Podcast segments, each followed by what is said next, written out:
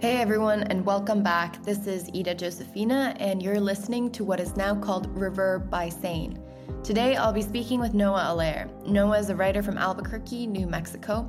He is an academically trained cognitive linguist and a law student, having previously worked as an editor, consumer market analyst, and linguistic project manager.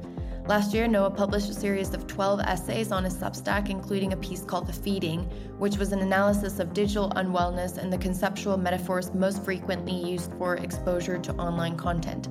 In this episode, we'll be talking about Noah's writing, his personal journey in research and the pursuit of knowledge, the metaphors of taste, eating, and online consumption, and many other things.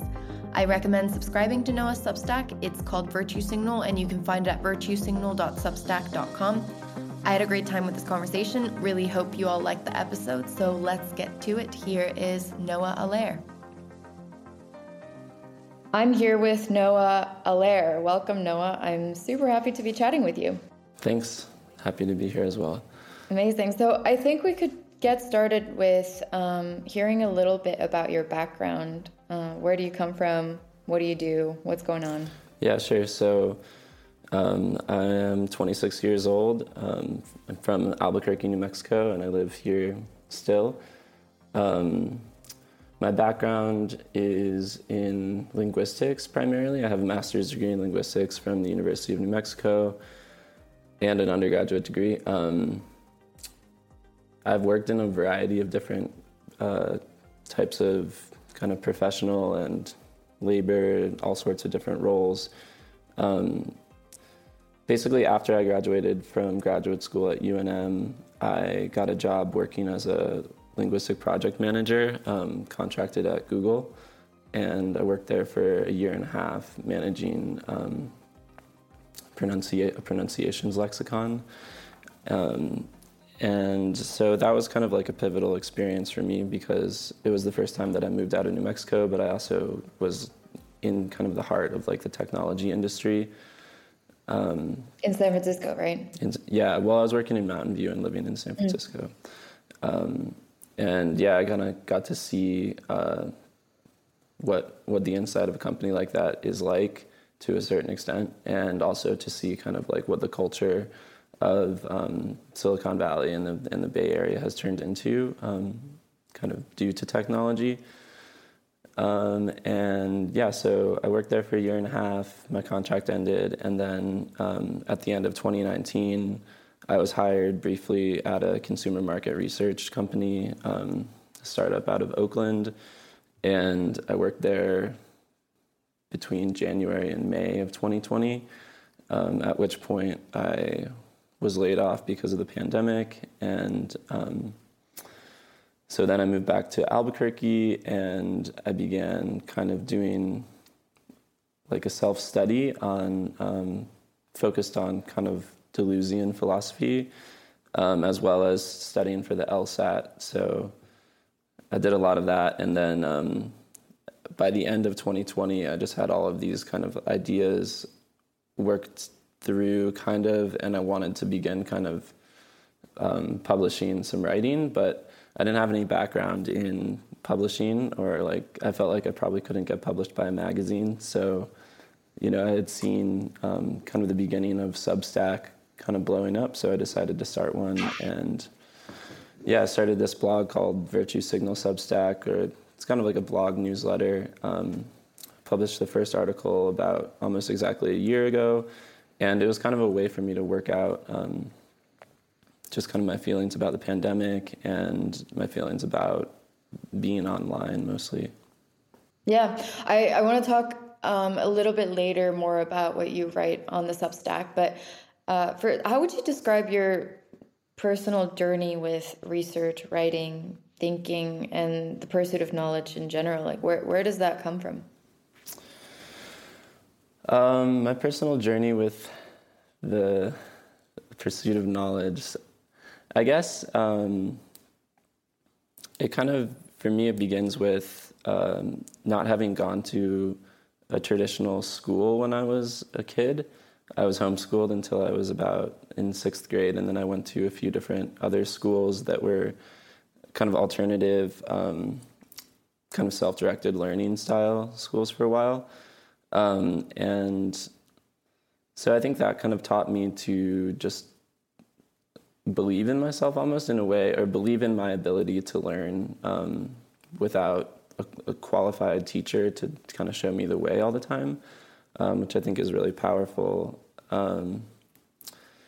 Yeah, I guess, I don't know, could you be a little bit more specific with the question, I guess? Yeah, I'm wondering, like, if you have, like, what kind of things make you tick when it comes to information or ideas? Like, do you have these type of, like, when you were younger or in whatever stage of your sort of intellectual journey, have you had any kind of moments when things have just really clicked and you kind of recognized something or realized something and had this sort of aha moment, and that sort of led you to continue to explore different ideas in different directions? Yeah, I mean, I think that, like, one of my major kind of, like, themes of learning in my life is about learning about language, and not necessarily learning about different languages, but learning about language as, like, a whole abstract field of study. So, I mean, that's kind of what linguistics is concerned with. I think it's really important because it's basically learning about information, and of course information is communicated in different ways besides just language, but I would say language is the primary means of communicating information. So I think studying language is like a fundamental kind of part of my pursuit of knowledge, because it allows you to both get into kind of a quantitative aspect of, or linguistics at least, is both quantitative and qualitative, which I think is really important. Unlike some of the other kind of, well, I think, like, this gap between the social sciences and the humanities in academia at least is really interesting, where the social sciences for me offer kind of a more holistic approach to studying, or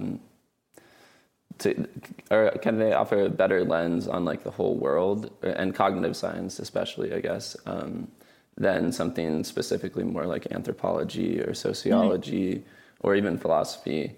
So I think that coming to philosophy or art or something with a background in a quantitative field or a scientific field can be really useful.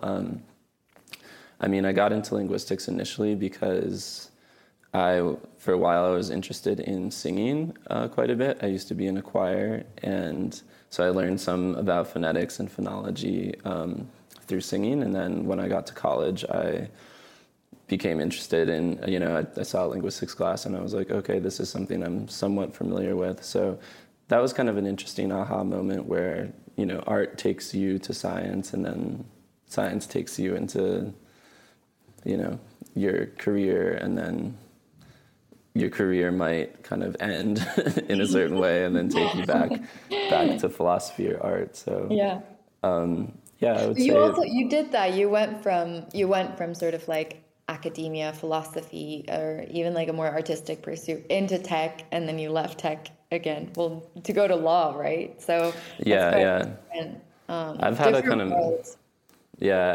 of meandering path so far, but yeah, I guess I don't think I mentioned this before, but yeah, I'm currently studying law again here at the University of New Mexico. I kind of decided to do that because I just became disenchanted with the technology industry and also academia in a certain way.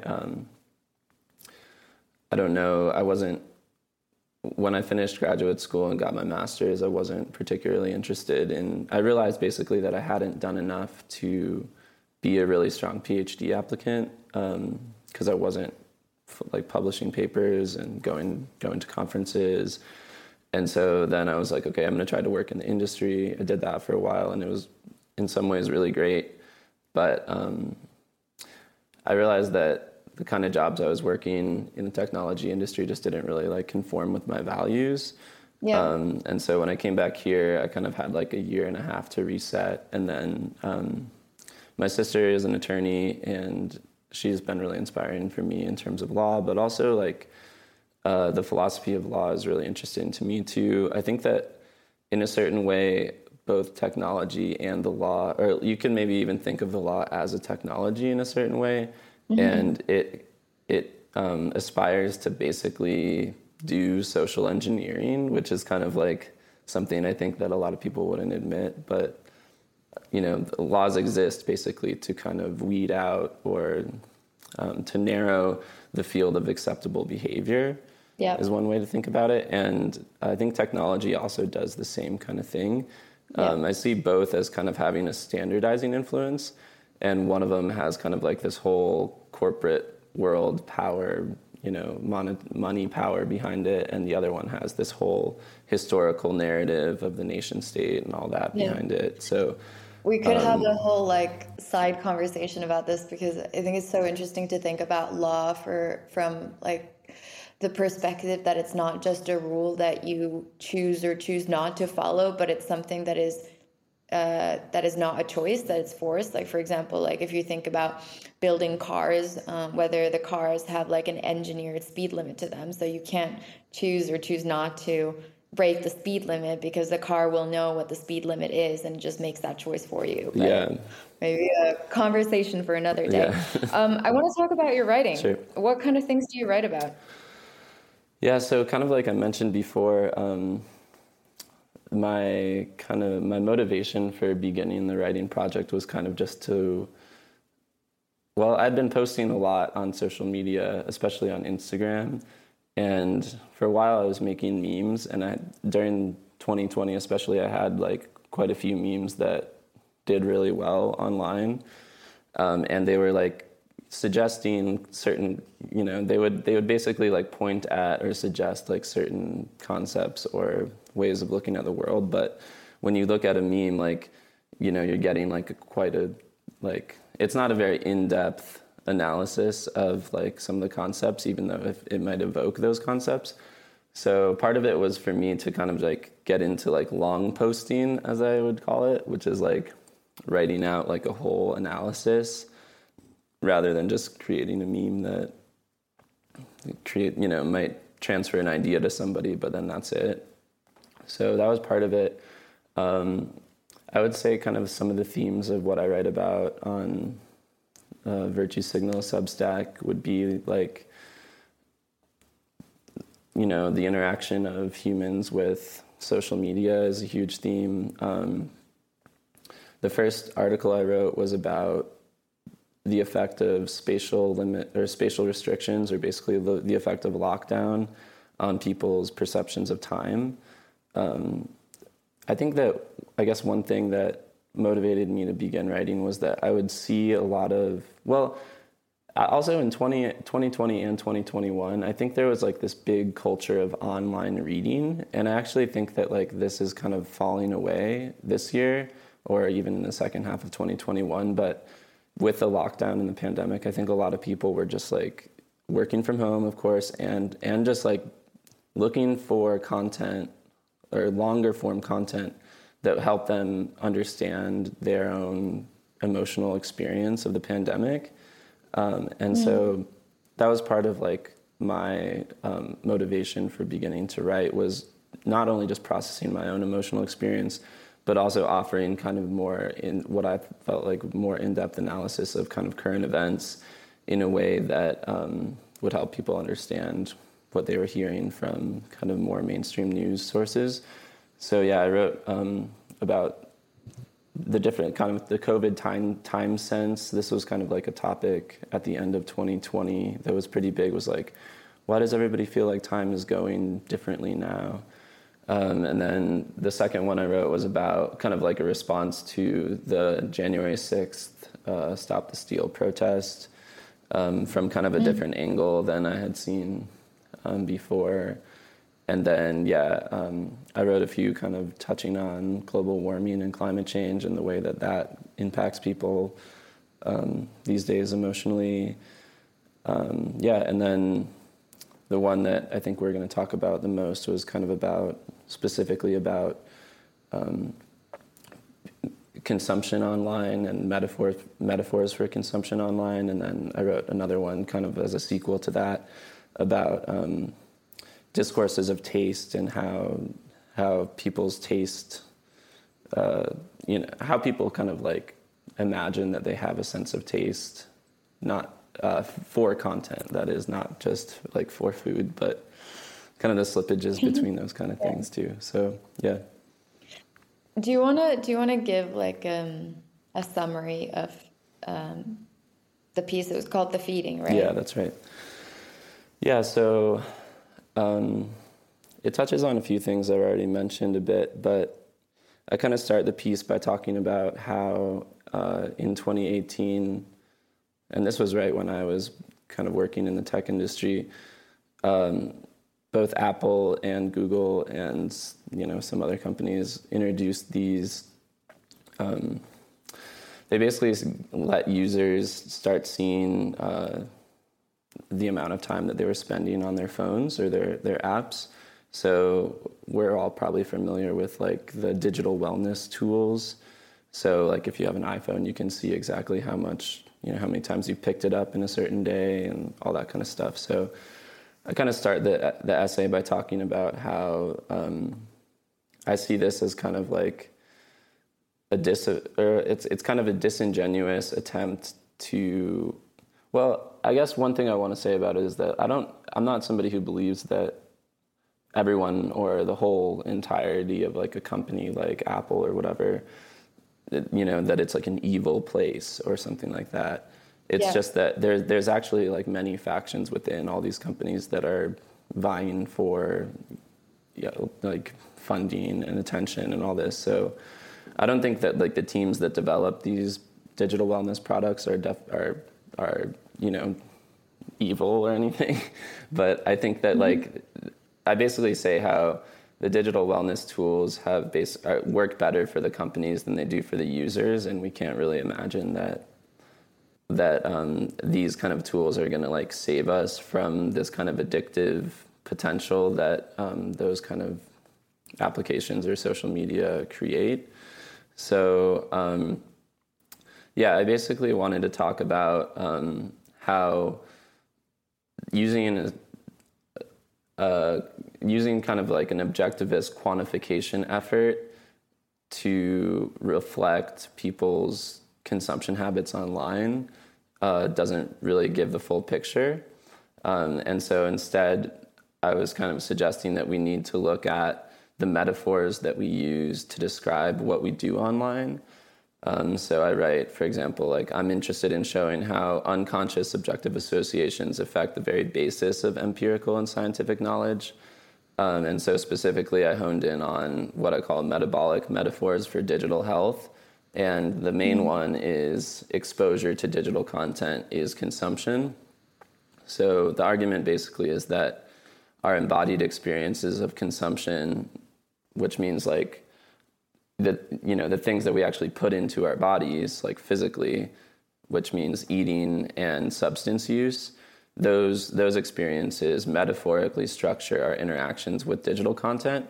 And you can see that pattern or that metaphor in the words, especially the verbs that we use for being online. So we say things like browse, I'm browsing for content, or, and obviously browse is a word that also can be used to refer to eating. Even like the feed itself, which is kind of like the title of the article is a play on this, like the feed also references some kind of eating. And then there's this other kind of pattern, which is like the binging pattern, which could relate to either eating or substance use. So basically the summary is that I kind of tried to identify two different patterns of consumption online using these metaphors as kind of a structuring device.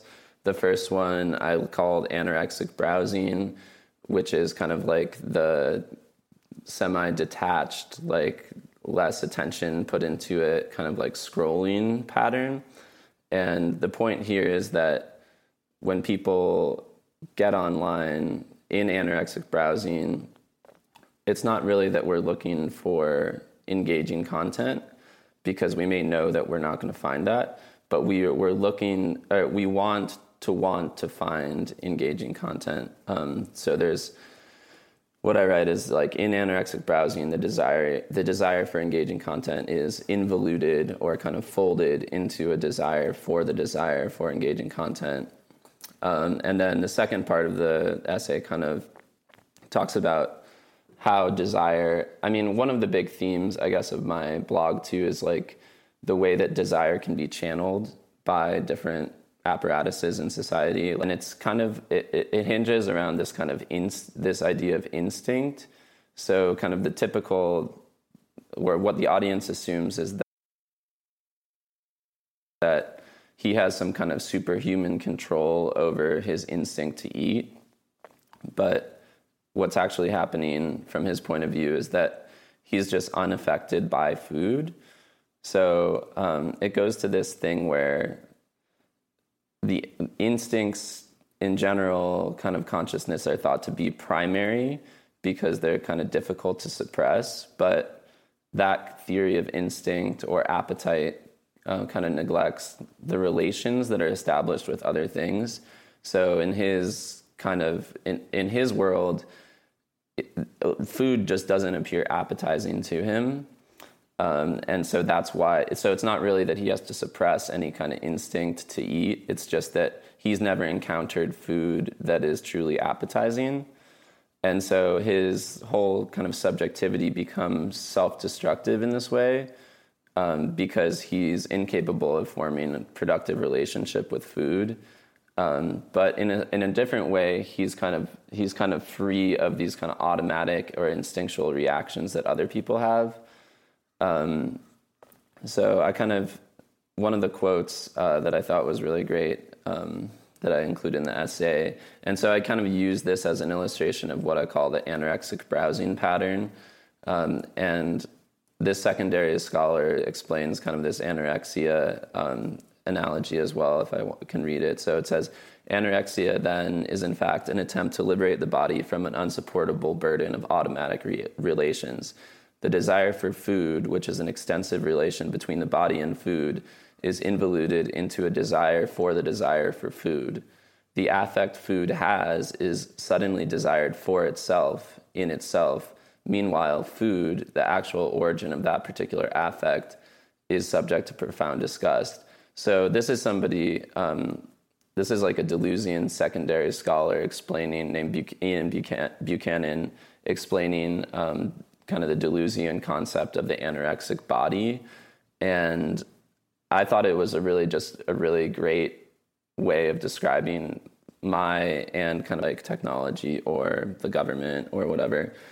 The argument is basically that we understand our actions on social media specifically, metaphorically, through eating. And since we have this kind of general perception that our actions online are disordered, and that we understand it through eating, we can understand that kind of disordered content consumption through disordered eating. So that's where kind of the anorexic browsing comes in. So in anorexic browsing, the desire for engaging content is involuted into a desire for the desire for engaging content. And I kind of liken this to going to a store without anything in particular in mind to buy. So that's kind of like an illustration of kind of what it's like to scroll on social media. I mean, it's like, I'm sure that everyone listening to this knows what it feels like to be doom scrolling in search of some kind of relief or even euphoria. And often when you close the app, eventually you kind of realize that you didn't find neither relief nor euphoria from what you just did. Yeah. And I think the way it kind of connects to like your project in some ways is that because we're not really looking to eat anything online, or we fail to really internalize any of the content that we see. It's just kind of like it hits kind of like the surface of us in this way, or like the very top of our mind, and we don't really internalize anything very fully. So I think that goes to kind of, I think, the goals of your project, which is to develop some kind of platform that encourages people not just to scroll, but to actually always have engaging content available and, present it, I guess, in a certain way that allows those people to actually fully internalize that content. Yeah, we call it like meditative thinking, because I think it is exactly that. It requires a certain, like, it required, like we were talking before when we were talking about like how we approach to text, like to more sort of difficult text that you really want to internalize, like whether it's for you, it was like writing things down, like word by word of things that you find interesting. For me, it was like reading aloud, but it does require more than just glancing. It's a sort of like meditation, and like an exercise into opening your mind that I think you have to do if you're going to retain anything. And if you're going to internalize something and then be able to connect the dot into something else and therefore actually create, for example, an idea. Yeah. And I think like the main point, or one of the main points of that essay too, is that like our actual desire is organized at a higher level than the way we relate with the content. Our actual desire when we scroll is we can restore it socially through actually connecting. So we're actually more interested in the people who are posting than what they're posting. But it's kind of difficult because of the way the platforms are structured to almost admit that to ourselves. Yeah. And it can feel really difficult to reach out to the people like that we actually find interesting online, or the people, because instead of admitting that we find them interesting, we just think, oh, I find your content interesting. Yeah.